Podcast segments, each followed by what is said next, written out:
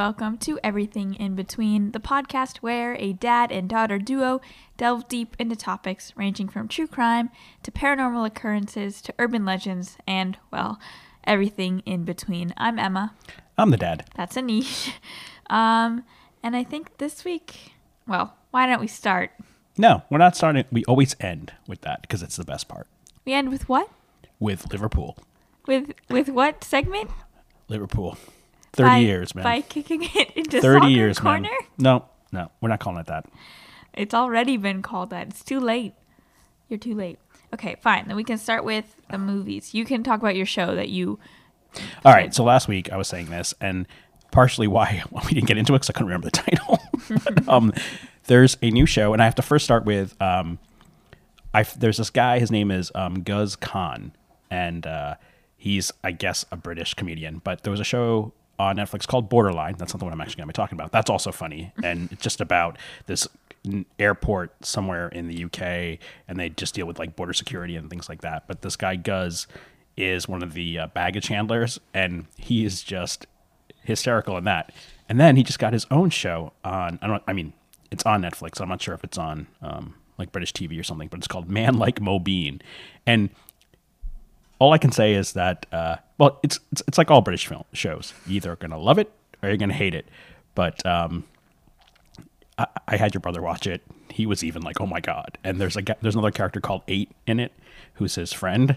And as we're watching it, I'm just like, everybody had a friend like Eight. So I want to, like, Chris, who's your friend? That's like Eight. If you watch it, you can tell me who your friend. No one wants to be Eight, but Oh I'm just saying no! it's it's good. So I'm just throwing that out there, um, and maybe it's just because you know, dude's Indian that I like it, and it's more, it's just very very funny and in in all things. But man, like Mobeen, Borderline's pretty good too. But um, that was the show, so uh, just wanted to throw that one out there. So yeah, that was my show. But go ahead, go into the films. Um. All right. Let's start so- with you're gonna start with last night's. Yeah. Okay.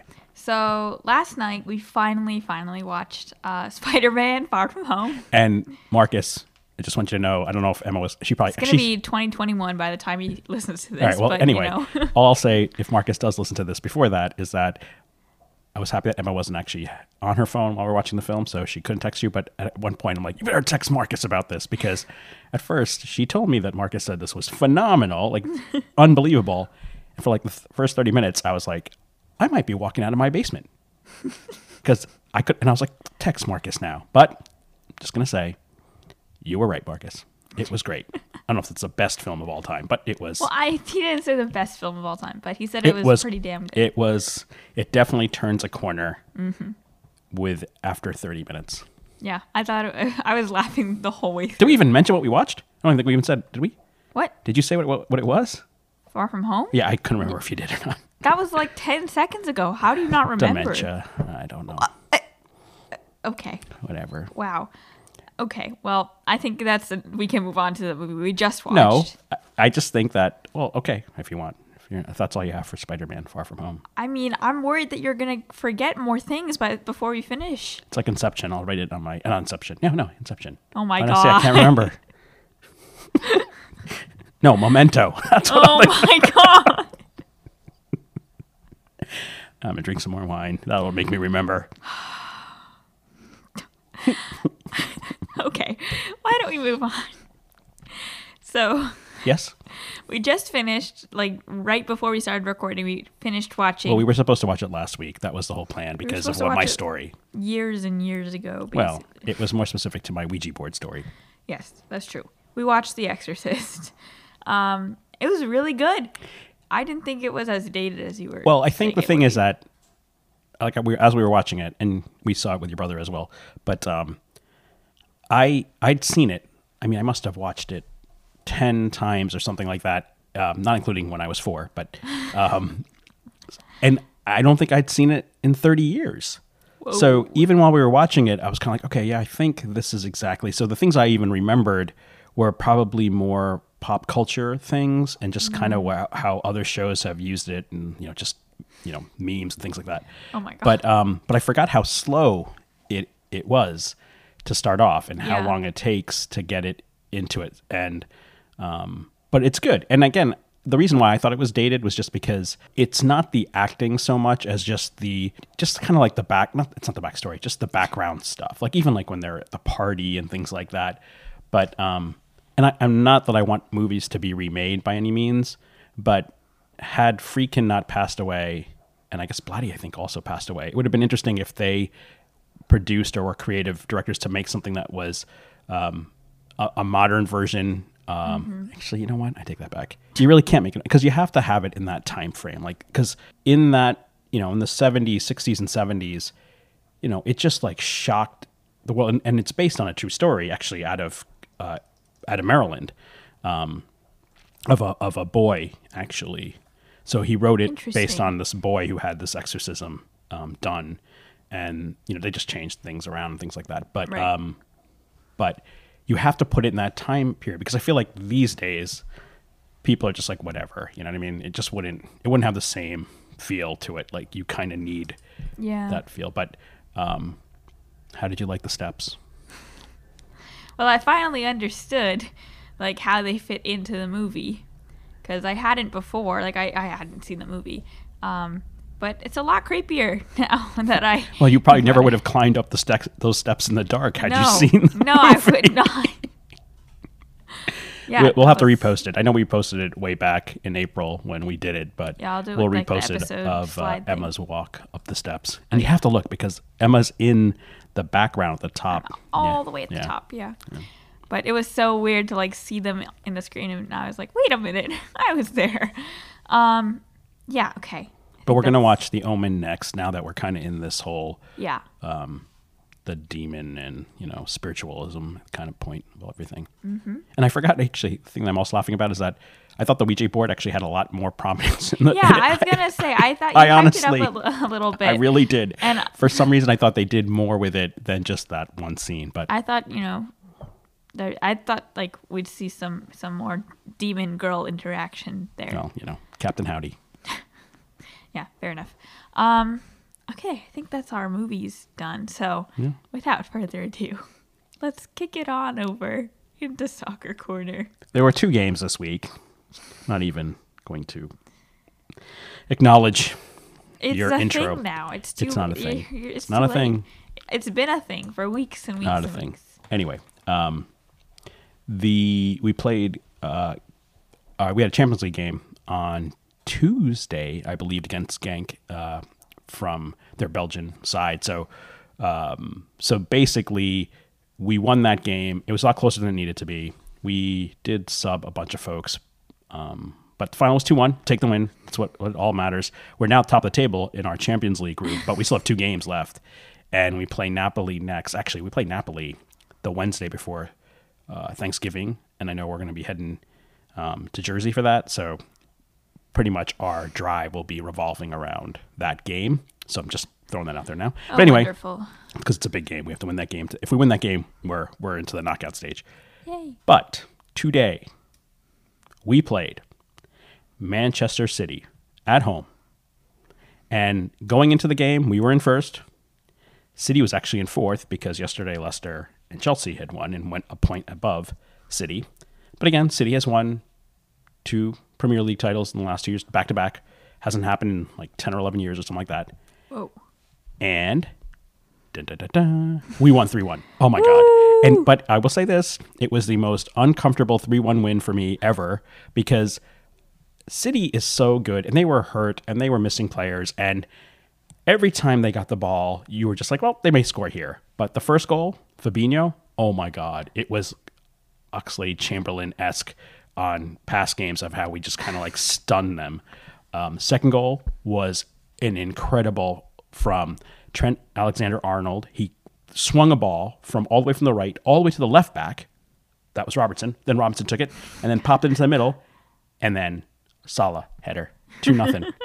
and then right five minutes after the start of the second half, Henderson, who is not known for his speed by any means, somehow beats some dude, brings it down the sideline, pops it across over the goalie, Mane, bang, goal, three nothing. And you think three nothing, right? But no, the whole time I'm like biting my nails. I think my I was looking at my heart rate thing on my phone to see how many times. Oh my god. It was crazy. Um, so you got one back with about I don't remember how long, maybe 12 minutes in regulation time, and then they just again were coming and coming and coming. We had a couple chances too that we could have put away, but uh, it was awesome. We needed the win. We had to beat them. It's kind of like you know to show that we're legit. But we're now eight points in the lead above Chelsea and Leicester because City is now in fourth place and we're nine points ahead of ahead of City. Wow! But it's it was an incredible. I, I again, it was the most uncomfortable three-one win I've ever sat through because Liverpool never makes anything easy. But we're going to international break, so no soccer for two weeks um, for Premier League. That is. Uh, top of the table. 11 wins, one tie, still undefeated. That's 34 points out of 36. Again, it's early days, happy days, happy You days. You reversed it this Early days. I know. Wow. But yeah, there you go. Exhilarating. There we go. so uh, you're got what do you have? Uh, I'm doing a sort of in between type Okay. thing. I have a true crime. Yes. All right, let's hear it.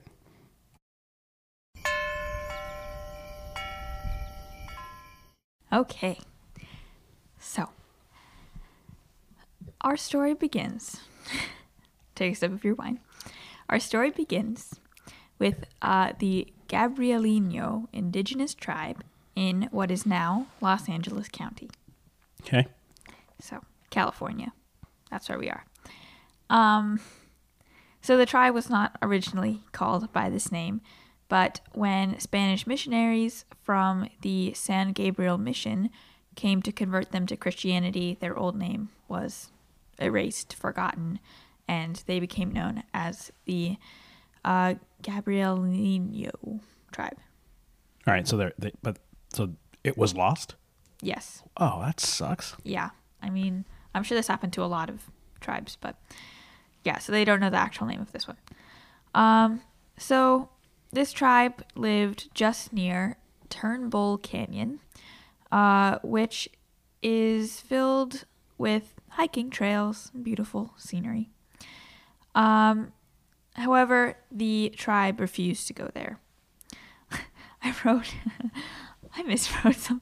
I wrote, which is not filled with hiking trails and beautiful scenery. And I meant to say now. That tripped me up a little bit. Anyway, there's hiking trails and beautiful scenery. Um, but they refused to go there. So um, their name for the canyon was Hutunya. I really don't know how to pronounce it. Okay. Um, but it means the dark place, or in some translations, the place of the devil. So, you know, that's great. Um, and so, understandably, this canyon was forbidden ground, and no indigenous person dared to set foot there. Okay. Then, when the missionaries tried to convert these indigenous people to their religion, many of them decided like they didn't want to do that. And in response, uh, they were dragged to the canyon where they refused to set foot and forced to either join their religion or die. Oh, jeez. Yeah. Uh, the missionaries thought that by making the people face their fears of the canyon, they'd be more willing to accept, quote, the faith that brought them there. Okay. Yeah. Um, but their plan had the exact opposite effect. Uh, the indigenous people accepted their fate, and one shaman even said to a Spanish soldier, quote, Now we are without hope. Now we remain for as long as the sun rises and sets in the sky. Okay. So all of the um, indigenous people that refused to change- Convert. convert were killed in that canyon, and it said that they remain there today. So they were like thrown off into the canyon Um, I think that they were just they were brought into the canyon already. and then they just killed them. yeah. I don't think they were thrown or anything. Okay. Um, so in 1845, the Spanish governor of Alta, California, granted ownership of most of Whittier, which is like the town in which the canyon is placed, uh, to two white settlers. Okay. Uh, the men, John Rowland and William Workman, had emigrated from New Mexico, where they'd made a fortune in the fur trapping business. Okay. Uh, so their land consisted of 49,000 acres, uh, and again, a lot of that was the canyon. All right. Um, and most of this, I don't know exactly what happened with Rowland, but Workman, uh, like built a house there. He was like working the land, um, and he was not well liked by the tribe at all. Who have? Okay. Yeah, I mean, there's some that still are the- still yeah. there. All right. So they would constantly raid his his property, um, and so as a result, Workman built a tunnel underground uh, from his house or somewhere like from near his family graveyard, sort of, uh, so that he and his family could go there if they were being raided and be safe. Okay. Um, later, though, uh, he started hiring some indigenous people to work for him, and a lot of their work they'd have to actually go into the tunnel, and they often reported coming across ghosts and witches in the tunnel, uh, and I think it ended at the burial ground, the family's burial ground. All right. is what I was trying to say. Um, so I'm not really sure why there are witches, but whatever. Um, so Workman's ownership of the land did not last forever. He was involved in a plot to usurp the very governor who gave him the land, and that sort of started a whole domino effect. Um, that he started a banking enterprise with his son in law. Then that failed miserably. He lost a lot of money and a lot of land. And then in 1876, he shot himself. Okay. So, I'm not exactly sure who the land went to after that, um, but in the years since, connected to the indigenous folklore, uh, lots of people, lots of people that have visited the canyon report hearing the sound of war drums. When did California become a state? I don't know. All right. I don't even know like any. I don't know when. Well, you're talking about Los Los Angeles, so you would think that by before 1879 or whenever he shot shot, shot himself, Mm-hmm. it would have been a state. So the U.S. government would have taken it Oh. at some point. Okay, then So sure. it's We'll see. definitely a state. So I mean, he would have had the land, but at some point when it became statehood, and that could have also caused problems for him. So Mm-hmm. if the governor still owned the other area and sold that to the United States, or part of the um, um, I can't try to remember what where in California. I'm looking it up. Well, either way, I get it, but I mean, he he definitely 1850. Okay, so basically, soon after that, the land still could have been his, mm-hmm. but the state would have been it Yeah, would have been statehood. right, and then if he lost that money to other folks, it doesn't mean that that Spanish governor didn't also own mm-hmm. property, but it would have been part of the United States. Yeah. Okay, that makes a lot more sense. But anyway, people hear war drums, uh, and they also feel as if they're being watched. Um, but this experience might be attributed to other things that have happened. Okay. Um, So that's basically the brunt of the indigenous history in this area. Okay. Now let's move on to another block of time. Uh, I think you could probably uh, dissect this this canyon's history into three periods. The first Alright. one being indigenous. Yep. The second one, which we're about to go into now, is the cult history. Okay. So, um, so regardless of who owned the land, um, it sat largely unused until the Great Depression fell over America. All right. Rumors began to arise that a cult was operating in the canyon. Uh, and this cult was allegedly made up of Satanists. Okay. Yay! uh, so they were described as being, quote, a large group of men and women, no children, wearing robes as black as midnight and enacting strange rituals each night. Okay. Sounds pretty Satanist to me. it Um, could have been just putting on plays, Theater kids? Maybe. Shakespeare in the park, in the dark. Oh no. Alright. No, no, no. Okay, so um if it was Shakespeare then he's got some very interesting plays. So, um, because of the lack of money and food in many families around this time, um, a lot of children were given up for adoption by parents. Uh, so the cult would then adopt these children and use them for human sacrifices. Oh my god. um, So again, this was just rumor mm-hmm. until a witness snuck up on their camp one night to watch one of their rituals. The witness saw a young boy, 12 years old at the most, strapped to a cross. Uh, at this point, the cross was lying flat on the ground, so he was also lying on the ground. He was in the middle of a ring of people who were dancing around him and chanting in an unfamiliar language. As they continued to chant, the intensity of their words increased. The robed figures began to lift the cross upright as the boy struggled and cried out.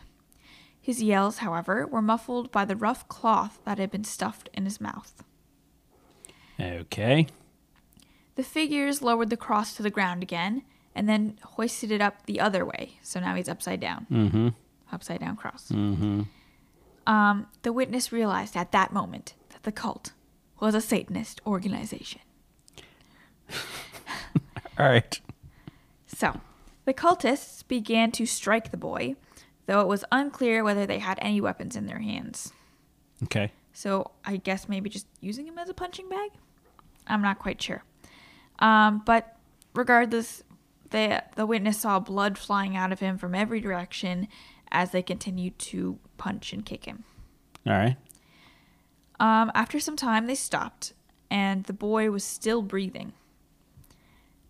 But the cultists stuffed him into a sack and tossed him into the back of a wagon, leading him out of sight deeper into the canyon.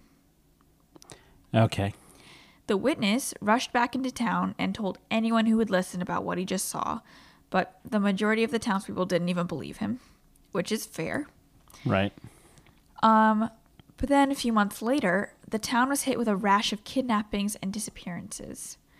Uh, and people were starting to think, hey, maybe these kidnappings could be this cult. It was all ages or just children? I think it was just children, Huh. Um, but it could be all ages. Alright. The site was pretty vague. Okay. Um, So the witness's story suddenly seemed to ring true, and the townspeople gathered up their pitchforks and other types of torches, stuff like that, Right. um, and headed to the canyon. Okay. However, by the time they arrived, the cult was gone, never to be seen again. Okay. Or so we think. Yeah. Ba ba ba. All right. Uh, in recent years, graffiti has been found saying things like "Die Jesus," um, and some of them, some people have attributed this to cult activity, but then other people think that it's just like teenagers spray painting, graffitiing, whatever. Was it written a hundred times? Oh no, sorry. Go ahead, go ahead. oh my god! Yeah, actually, it was. Okay, Um, all funny right, you good. mentioned that. Yeah. Um, no, so yeah, graffiti, blah blah blah. It's not likely that it actually is cultists. Yep. Uh, maybe people who have just read the stories and want to freak others out. Fair enough. Um, And then people have experienced the ghosts of children swinging from trees, uh, perhaps the bodies of the cult victims. And apparently, if you look at them too long, um, they'll open their eyes and stare at you with, quote, silent accusation. Huh. So that's very haunting to think about. Um, but it's interesting that they're seen in trees when I Yeah. guess we don't ever know what happens to any of these children. Yeah. Um, but even though the cult has long since left the canyon, people still report seeing bonfires and black hooded figures at night. Hmm. However, the canyon, there's also a bunch of like party spots. So, so it's a hangout spot. yeah, even though um, they actually have police or small town rangers or whatever, rangers yeah. like circling the can- canyon at night so that you don't go in. Yeah. Um, I mean, people still go in, but apparently they look for flashlights. So if you go on a full moon and don't bring a flashlight, you're great. You're good. Um, that's basically the cult history. Okay. Then our third chunk is the asylum history In a canyon. in a canyon. Okay. Let's hear it. So, um, pretty soon after the cult had vacated the canyon, uh, an asylum was built there. you got to be kidding. Yeah. So, Um, patients were taken in from the surrounding area, which was called Puente Hills, All right. possibly. Um, and not much is known about the treatments that were administered within What what the years? asylum. Are, I'm about to tell you. okay. Um, though many believe that torture did occur there. And so this was basically right after the cult left. So this is still the 1930s. All right. Um, so I don't know how great it was in the 1930s, but I'm willing to bet it wasn't that great. No. No, I don't think so. Um, so the asylum was not around for too long. uh, in the 1940s, it burned down in a mysterious fire. Okay. Uh, and I couldn't find anything to suggest that people died in the fire. All it, it just said that the building right. was burned. Um, and the ruins are still there, um, but people who go there often report strange and dark feelings. um, they say that they're overwhelmed with a sense of fear and panic, and some have reported feeling as though, quote, someone is reaching inside your brain and gently caressing what they find there. Ugh. Yeah. Ugh. Um, so in the early 1960s, uh, a group of teens ventured into the canyon to get high. Okay. Uh, they came across the asylum and began exploring. All right. One of the boys found an old electric shock treatment device Oh and thought it would be really funny if he strapped himself into it. Okay. Um, as he was doing that, he jokingly shouted to his friends that he was going to burn. And then he did. Oh come on. Though there was no electricity in the building, and there hadn't been for decades, uh, the boy began shrieking as if thousands of volts were coursing through his body. And some accounts say that his friends watched as like his flesh started like burning. This really happened. Well, I Okay. it's a legend. All right.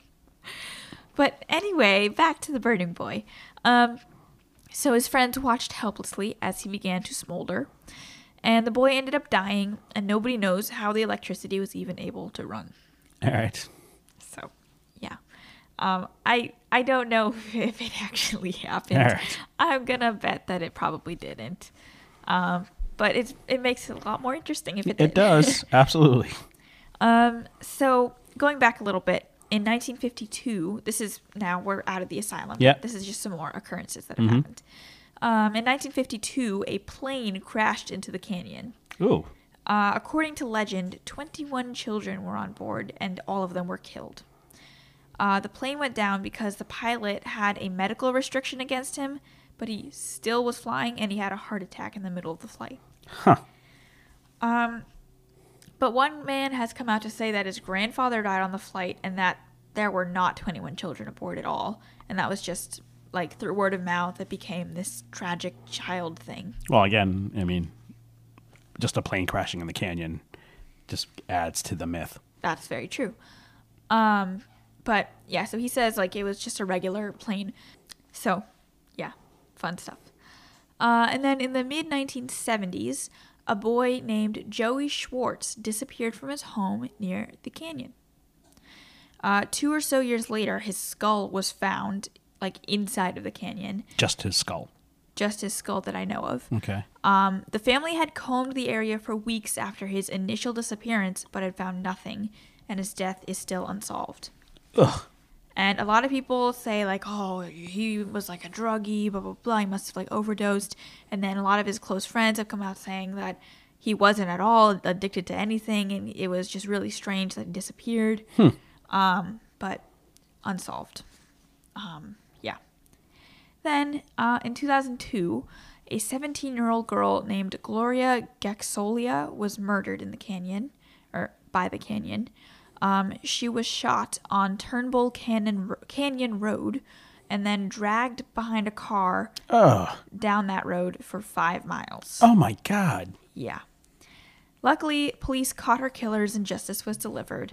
Uh, but it's just another, like, creepy, awful occurrence in this area. Uh, and then in 2005, uh, a motorcycle officer was struck and killed by drifters. Um, and that's this road, Turnbull Canyon Road, is super popular among drifters. It's like very windy, and I don't know anything about drifting, but it's You mean the the, The race the race car? Yeah. yeah, yeah, yeah, Okay. so you're not actually supposed to be drifting Right, right, right. there. But yeah, so lots of stuff happening there. Um, and so then I did some digging for like personal experiences that people had. Uh, and so I got one about a guy who watched dogs walk up to him in his car, uh, and the dogs just started staring at him and then disappeared Oh, into thin air. Uh, and then he started hearing barking and chanting with no identifiable source. huh. And I don't think he uh, was actually in the canyon yet. I think he was parked like right outside it Right, right, when right. this happened. Um, and then in 2008, uh, a profile on Unexplained Mysteries uh, posted this story about something that happened to him there. Um, so he said that this happened way, way back, I think in the 90s or something, um, when he was a senior in high school. And he and his girlfriend and two of their friends decided to go into the canyon at night. Because yeah, Yeah, I mean, I think SMRT. The, yeah, Okay. the two friends I think were were visiting from somewhere, and they Mm-hmm. were looking for a cheap thrill or whatever. And so this guy was like, "Hey, there's this canyon, and it's supposed to be all creepy and stuff. Let's go check it out." right.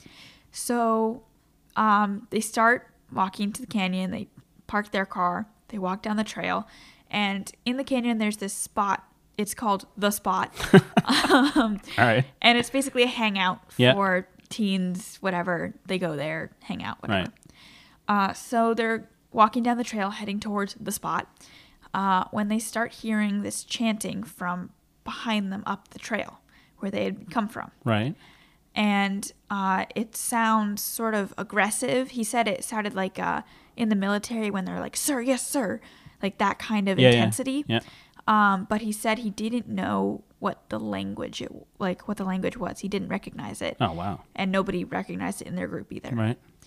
Um, so they were freaked out by this, obviously. Yeah. And they were like, "Well, they're coming from where we were, so we can't go back to the car because then we'll run into them." Right. So they're like, okay, we're just going to continue down to the spot.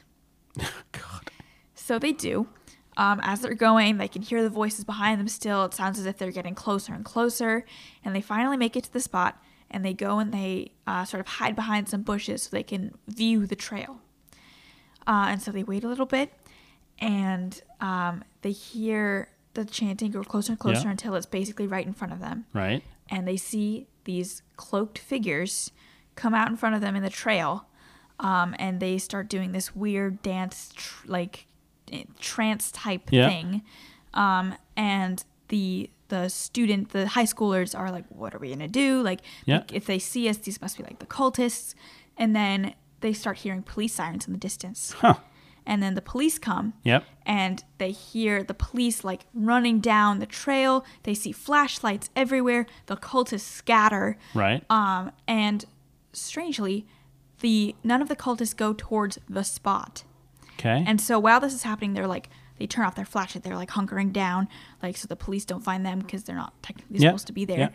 And they turn and they see some backpacks in the spot. Um, just totally normal gear right. and it wasn't any of theirs that had just been there. So they're freaked out, like whose gear was this? Like why did they leave it here? Blah blah blah. Uh, but at the same time, they don't want to get discovered, so they're just being all hush hush. And then they see one of the police officers come down with his flashlight, and he gets almost towards them, and then goes away. Okay. And then they, as soon as they're sure that nobody's there, they run back up the path to the car. Right. And they find this plastic baggie. Um, so yeah, they found this bag that had some rocks and some sort of plant, and then there was something that was clearly blood. Uh, and so they were freaking out, and they just blast out of the canyon on their car. They're gone, and then they, as they're driving along, they see no police cars or anything, um, and they didn't see anything in the news or anything about police coming to this canyon and these cultists or anything, and no evidence to suggest that it ever really happened. And that was their experience. And so clearly, a lot of people commented on this post, like saying, "Oh, that's bullshit," um, which it very well may be. Um, but Well, I mean, it could just be one of those like you know, it's it it happened in the you know, and it was just the spectral. yeah, some people are saying like some kind of like residual Yeah. reenactment of something. Yeah, Um, but very strange. A lot of people have witnessed like these cultists coming, stuff like that. Um, I read stuff about people, a lot of stuff with like them parking and then finding stuff by their car. yeah, yeah. But a lot of ghosty things and a lot of so- seemingly physical things. And a lot of people were saying like, how could it be a haunting if they find this baggie by their car and they find like that hiking gear? That sounds Well, like Well, I mean, they didn't touch real. it, so how do they know if it was real? That's very true. So, I mean, it could just still been a different point in time, and just the, the like you said, the residual um, Yeah, I- occurrence. It's very weird. Um, but that's Turnbull Canyon. Technically, you're not supposed to be going there in the, at night, um, but you can hike during the day. It's beautiful trails and stuff. Check it out if you want. Um, Wow, but that's yeah, that's. I mean, I can understand all the teenagers going through. I mean, it makes sense and everything else like that. That's a good one though. Like that's good. It's a good, you know, on your your horror bucket list that you put out. I'm like, oh, I'm going to check this one out. yeah, definitely. If if only for the view, Yeah, right. definitely go check that And what was it? What's the, what canyon again? Tur- turn. Turnbull Canyon Turnbull Canyon. All right. Whittier, California. All right. Huh. All right. Well, there you go then. Check it out. Cool.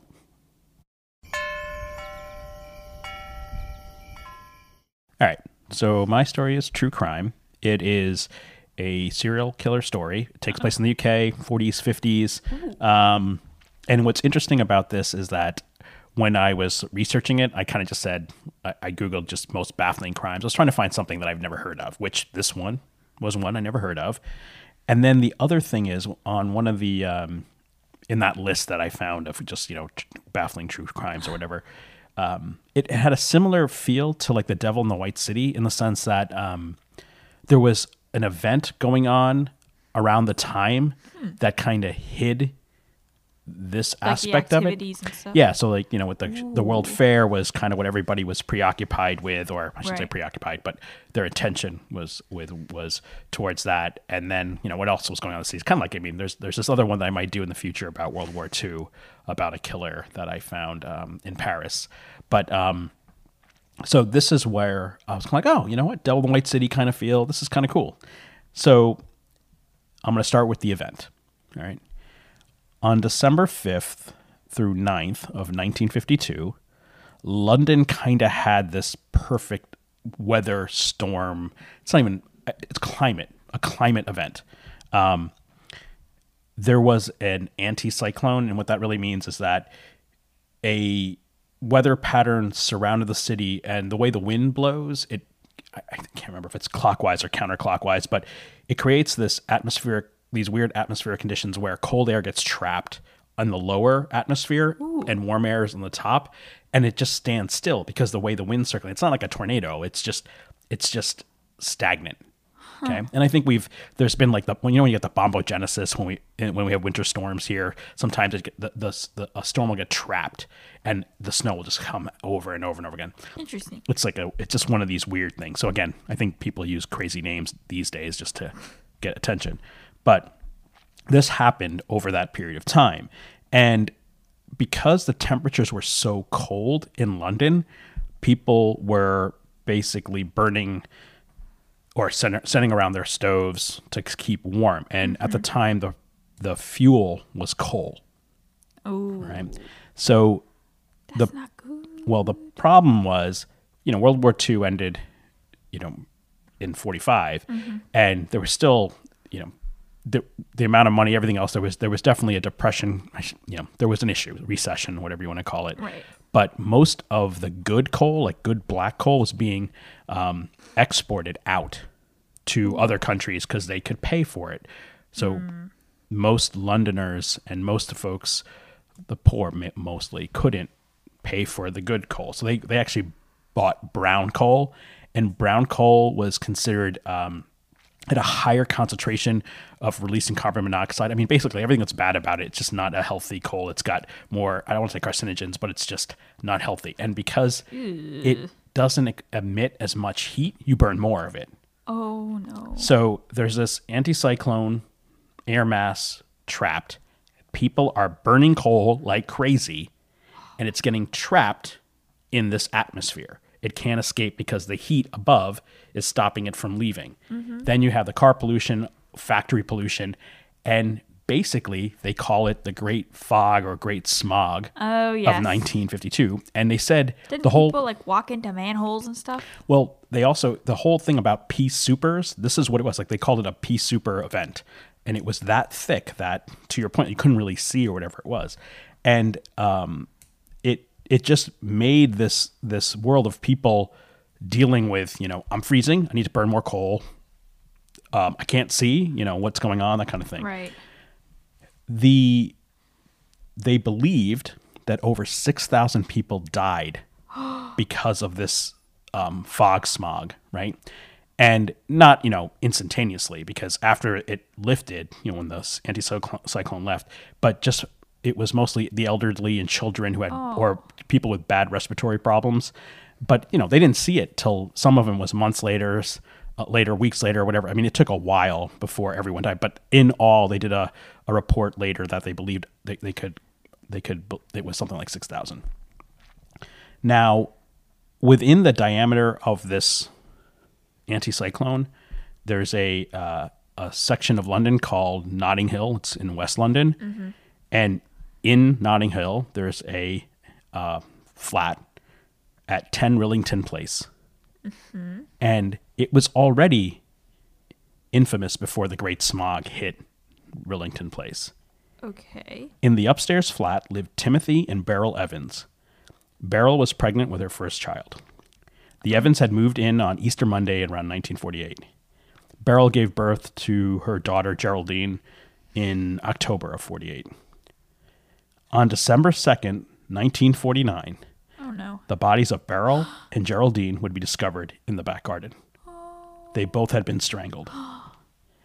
Timothy would confess to the murders of this family and be hanged on March 9th, 1950. Oh my god. However, there is much more to this address, as six more bodies would be discovered at 10 Rillington Place. Whoa. This is the story of the Rillington Strangler, also known as the Beast of Rillington. I do not know this one. Okay. So my sources are Wikipedia, uh, Biography did a great thing, Murderpedia, Radio Times, um, and then I found out after the fact that there have been a bunch of movies based on it, and then a mini series that just recently was uh, on um, BBC. I don't think America. I think it's BBC uh, Four or something like that. But uh, it was um, oh my god, I can't remember the, the lead actress. We just we, we just were talking about her in the past um, about something, but um, it got critical acclaim Oh. for it. So Something So- to check out, I guess. yeah, I'm not sure if we can get it. I think I'm trying to find it if we can watch it because I kind of want to see it now. Those darn Brits and their good television that we can't access. Exactly. All right, so let's go into the crime timeline. Crime timeline. Timothy Evans was born in Wales in 1924. Okay. His father abandoned Timothy before he was even born. Oh. He struggled mightily in school. He had a difficult time even learning to speak, so he was definitely behind. Um, and then at the age of eight, he hurt his foot, and then he got some weird disease, so that kept him out of school. So just that just made it worse for him. He was getting further and further behind. Um, by the time he reached adulthood, his literacy skills were pretty poor. Um, I think he could. His reading level was was pretty much at the comic book level, Oh. um, and then he just loved to read about you know football and sports that kind of thing. Um, he had very low self esteem because of his, uh, you know, I guess his learning disabilities, and was actually known to brag then and boast about his accomplishments to overcompensate. So Oh. very much Peter and the Wolf kind of thing. How is that Peter and the Wolf? Doesn't he just be like a trickster? He just lies about everything, and It's then not boasting, is it? Well, if you're lying, okay, you're right, fair enough. Um, Peter and the Wolf. my mistake. I always looked at Peter the Wolf as just that you're always saying something's going to happen and you're trying to be so cool and trying to be, you know, big man on campus and Oh, I none, was none of thinking it's like true. weird class clown type thing. Have you never read Peter and the Wolf? He tells everyone like there's a wolf, and then there And, never is. and then I've the one seen time it and I there is, so he he's gets boasting killed. about seeing a wolf and this thing and and then, you know, it's coming and I don't know if it was really boasting. fair enough. All right. Fine. Well, agree to disagree mind. there. Disagree. Well, anyway, of course, his lying and boasting caused his credibility to pretty much suffer and There we there see credibility. and he had uh you know he has run in, in the run in with the authorities and things like that so of course they always questioned what he was saying was true or not or it'd be hard to believe everything um so basically you know he had the verbal and logic skills of a you know teenager maybe you know i don't, I don't And even how know old is he at this point? well he's graduated like i mean he's he's Oh. now an adult by this point um I guess he graduated. I shouldn't even say. I don't even know if he did graduate. Um, he worked odd jobs, mostly after school. He was a painter. Um, he would end up moving home a lot. So I think he had three different stints where he tried to be on his own and then end up coming home. Uh, his mother had remarried. Uh, I, I want to say maybe maybe it was more than once, but had remarried a couple times, uh, I think. And then um, and Timothy wasn't really well received by the husband because it's like this is a grown man why are you living at home um but he would get in trouble with police like i said before but mostly for petty crimes i mean he did steal some cars but they never put him in jail because of just his mental capacity just you know it was like up timothy. Um but by 1946 his mother had moved to notting hill and again now timothy's living with her. In january of 1947 he went on a blind date with a beryl susan thorley. And within nine months, in September, late September of 47, they were married. And as newlyweds, they lived, of course, with Timothy's parents. In early 48, Beryl was pregnant with their first child. And, you know, they're like, we can't live in this one room type thing with my parents, so we got to find a flat. Right. So, Easter Monday 48, they moved into the upstairs flat of 10 Rillington Place. And throughout their stay at Rillington Place, they were known and heard to argue and fight a lot. And usually it was because of Beryl's handling of the finances and her house cleaning. I guess the place was a pigsty. Um, they just could not manage money well. And Timothy was no saint either. He would drink heavily, hit the pub. So they were always short on money, you know, for rent Right. and it was known that Timothy had a very short temper, and most of the neighbors could hear them arguing daily, oh. and then the arguing became both physical and mental. Well, I mean, it was already mentally phys- from the yelling, Right. but by both of them. It wasn't Timothy, or it was both of them. You know, they believed. Interesting. The tipping point seemed to happen in 49 when Beryl was pregnant with her second child and they were already s- and having, you know, trouble making ends meet. So mm-hmm. Beryl wanted to have an abortion and Timothy was not in like he didn't want that, he didn't believe in it. Um, but he reluctantly agreed. However, at the time, abortions were illegal and they didn't have money to go to a private doctor or anything else like that. So they were kind of between a rock and a hard place. In early November, the shouting and fighting had stopped at Rillington Place. And then the neighbors had thought, hey, maybe Evans had moved because they hadn't seen him. But that was short lived because then finally they did see Timothy come back into the residence. But no Geraldine, oh. no Beryl. The neighbors started to get a little suspicious. Yeah. On November 30th, Timothy reported to the authorities that his wife had died. Oh and I think mainly because people are like, Where's your wife? Where's your wife? Where's your wife? We're going to go to the police. So he He went to the police. he went to the police first. Originally, he confessed that he had given his wife some medicine he received from someone that would help abort the fetus. Mm. He then said he disposed of the body in the sewer near 10 Rillington Place. He told them that he had arranged for Geraldine to be looked, af- uh, looked after, um, and then you know he had left for Wales. So he was actually in Wales after that. The police searched the sewers and found nothing, and they were kind of like, "Look, the even like the manhole covers would take three people to move, so there's no way he could have done this by himself." When he was re-questioned, he said that a neighbor had offered to perform the abortion. And then when he asked who, he said he wouldn't mention it and why he lied before. He said, "Well, it was illegal. I didn't want my neighbor to get in trouble." Uh huh. That neighbor lived downstairs in the same flat, and his name was John Reginald Christie, and his wife was Ethel. The police Okay. searched the neighbor's flat and their surroundings, uh, their back garden and everything like that, found nothing. Reg cooperated with the. He went by. It was John Reginald Christie. He went by Reg. Okay. Reg cooperated with the police, and upon a second search of 10 Rillington Place in December, they found the bodies of Beryl and Geraldine wrapped in tablecloths in the watershed in the back garden. Oh my god. On their third questioning of Evans, he confessed that he strangled his family. Oh my god. And at first he said actually just strangled Beryl. He didn't strangle Geraldine. Well, then what happened to Geraldine? Exactly. So Reg and the other neighbors were witnesses at his trial. Um, Evans would be convicted and hanged in March of 1950. Whoa. Now the Christies were, and the neighbors were like, "Holy crap!" You know, kind of shaken from this event. The Christies had been there since 1937. They first lived upstairs and then they moved downstairs in 38. Reg was like a post office clerk and he was a special constable during the war, basically a volunteer police person during the war. Okay. Um, he was an uh, he was an amateur gardener and he was tending to his garden most weekends. And when the smog hit in like '52, he really tried to salvage his garden. and people were oh, like his and I'm like, "What are you doing? You know, it's you, it's pea soup. What do you, you you know? And why would you even eat anything that may have been contaminated with these pollutants?"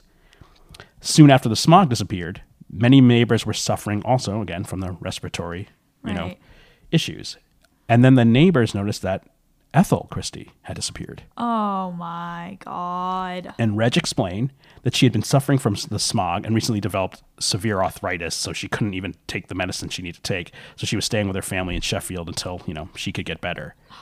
So Reg then also, I don't know if he used this as an excuse, but he said he had to quit his postal job and he was starting to take unemployment be- benefits. Um, so to make ends meet, he looked to rent out the upstairs flat. Oh my god. So within the next three months, he had rented and you know to just anyone who needed a place. So three women in that period of time rented. Uh, Rita Nelson, 25 in January. In February, a Kathleen Maloney, 26, and in March, a Hectorine McLennan, also 26. Oh no. And then in late March, he rented it to a family. Um, however, Reg did not have the right to rent the flat upstairs because he didn't own the flat upstairs. I was thinking that. Does seem a little weird to me. Yeah, so the landlord came in that same day that I got he had rented the flat upstairs to find a family there. And he's like, "What the? Get out." There's no way. Tomorrow get out of here. Then he went oh. down to Reg and he's like, "What are you doing? Get out." So Reg was kicked out of his apartment. Yeah, I don't understand what he thought was gonna happen there. Uh, he wanted he had to make he had no money, remember? Yeah, but like he's there's eh, there's no backup for him.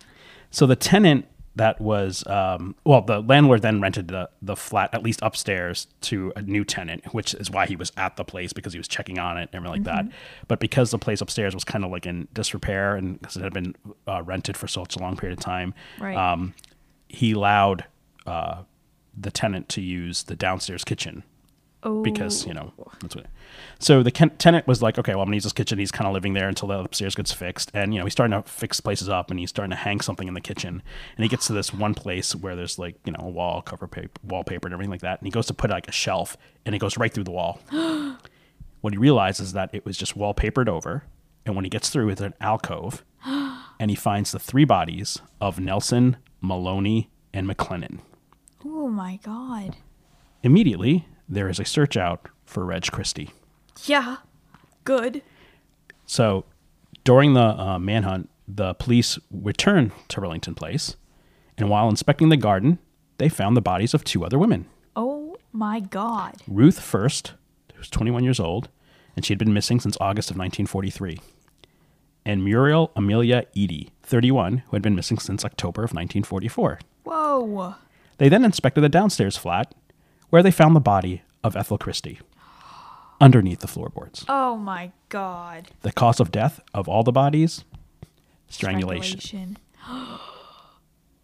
Reg didn't really hide himself while he was on not I don't think he knew he was on the lam, but while he was running away. Oh my god. and just used his name at the hotels, like as it was. Nice. Smart. SMRT. So a cop actually recognized him at some point and then arrested him immediately. Good. During his arrest, he admitted to the murders of his wife and the three women he found in the alcove. Okay. After what further questioning and about the bodies that they found in the garden, Right. he finally admitted to them too. Oh my god. He then explained how he killed all the women except his wife. He used this gas technique where he basically had, uh, uh, he either filled the room with gas on the first woman, and she died by carbon monoxide poisoning. I'm not sure how he did it. And then um, the other woman, I think he just killed outright. Um, Ethel, he strangled in his bed. But the other, the last three women, they were suffering from that smog respiratory issue. So he said, "Oh, I have a cure." actually, I take that back. He had a he this other, one of the women, the second woman had a bronchitis problem. He's like, "Oh, I have this cure," and he Oh. basically rigged in this gas thing into a jar where the women would put their would be covered in you know a mask or something And with the jar and in. breathing in, and then get knocked I think I do know this. I think they covered it on uh, My Favorite Murder. Well, he basically then raped the women while they were uncon- unconscious. Um, and then, of course, during that period of time when they found all this information out of how he did it and what he was doing, he would take the women, he would then wrap them in tablecloth, Oh my god. and then keep them in the shed before burying him in the garden when he had a chance, or putting him in the floorboards until he had a time to dispose of the bodies. So the other two were him, and they executed an innocent man. Absolutely. No. This is why I'm against the freaking death penalty, y'all. So it was discovered that his marriage to Ethel became more uh, one of convenience than you know true love. He was impotent, basically, Oh. and um, he was only aroused when his wife was either passed out or if she was, I guess, unconscious. Um, and then they found out he had a criminal record even earlier in his marriage. He actually served time, and uh, for like petty theft and Oh. embezzlement. Um, he would never confess to Geraldine's murder, though, because he didn't want the stigma of being a child killer, or if he went to prison, what, could happen to him in prison. Dude, Um, everyone knows. But again, the evidence pointed that he killed Geraldine as Yeah. well, because they found Geraldine's body with uh, Beryl. Yeah. At the trial, he pleaded insanity. Oh my god. The jury deliberated for 85 minutes, Okay. rejected his plea, and he was convicted of all the murders and sentenced to death. Yes. He was hanged on July 15th, 1953. Wow. Now, others believe that he was responsible for more deaths. So they just thought about other missing people and things like that. But they actually brought in um, profilers and other folks in, and they had found pubic hair from four different, they believe, four different people. Um, and he thought they were keeping them as trophies, and they could only match one to his wife. But the profilers at the end were saying, like, look, he was he killed in his house only like that that's where his safe space was like he had to be here he wouldn't have gone out and so if they didn't find any more bodies or anything else there um, then chances are he wasn't responsible for the murders of these missing uh, missing people. Wow. so now the conviction execution of timothy evans for the murders of his family it was revisited there was an inquiry about it um, both by public and private. Um, during the investigation uh, the police were completely vilified because while they were searching the garden, they found a thigh bone holding up part of the fence of the flat of his place. oh my god. They didn't do any research on Christie to find that he may have had a criminal record. They never searched the watershed the first time they were there either. oh my god. And the only people who get into that watershed was uh, Ethel and uh, Reg. And Ethel actually kept us like there was a you had to like use like it wasn't a key. There was like a knife that had to open up this thing to Oh like unlock it and like that. So they could have stopped this really Way early, earlier, yeah. but they I think blew I it remember completely. the thigh bone thing from my yeah, which is like insane because they just never thought to like look in the garden after that. Yeah, oh my god. Um, And then Timothy had left. Like he basically arranged with Reg to perform this abortion. Um, and he said, I will have Geraldine go somewhere else. And he immediately he just said, Okay, she'll take they're gonna go, you should leave. And he left for Wales. so he they when they started to piece back even the timeline, because of I think when they did the autopsy of the body and everything like that, he wasn't even in oh my the country. So why did he confess? because his they th- believe he was um, coerced into confession because he again he didn't have the mental capacity Oh yeah. to d- to deal with it. oh no. Um, so after two official inquiries, then they uh, the Evans received um, a posthumous pardon in 1966. This allowed the family to reclaim the the body and then bury him in a private grave.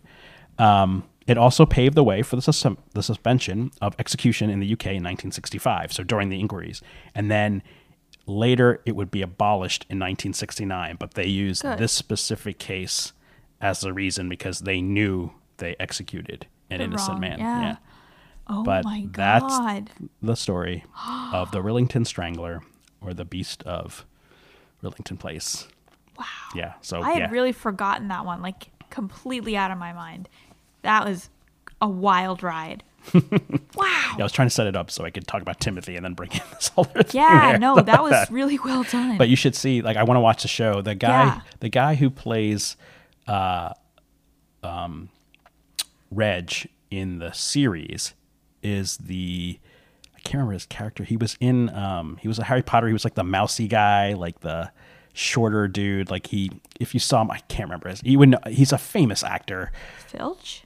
I can't remember. I, I, I, I the only reason I'm trying to use it because he's been in other things that you haven't seen that I was like, oh, you would know him from this, but I know you haven't seen him in that.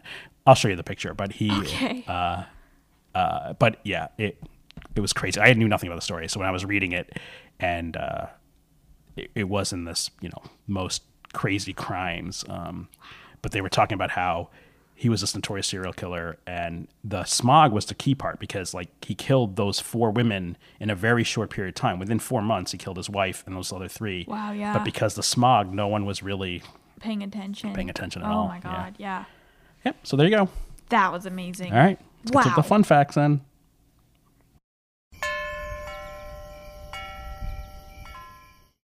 All right, so this week somebody actually sent us a fun fact. So Cool. thank you, Sarah.